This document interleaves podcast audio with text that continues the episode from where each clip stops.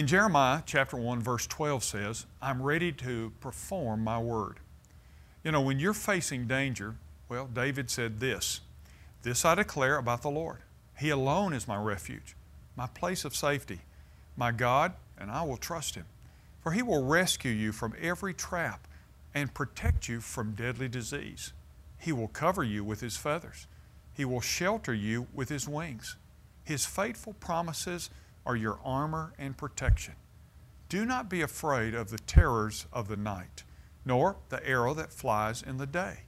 Do not dread the disease that stalks in darkness, nor the disaster that strikes at midday.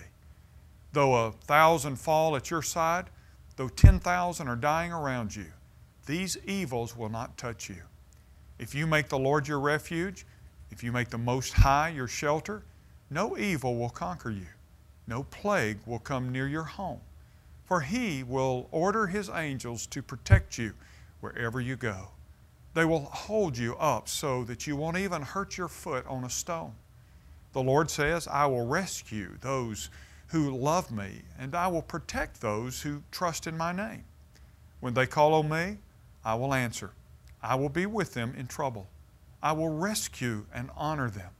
I will reward them with a long life and give them my salvation. That's Psalm 91, 2 through 16. Did you note the phrase, this I declare about the Lord? When you speak God's Word over your life, well, you release the power contained in God's Word. So, today, stand firm and expect God to honor His Word. He's given it to you. It's full of truth and promises, and that truth and those promises will change your daily life. I'm Ray Jones, and that's another heart truth for your day.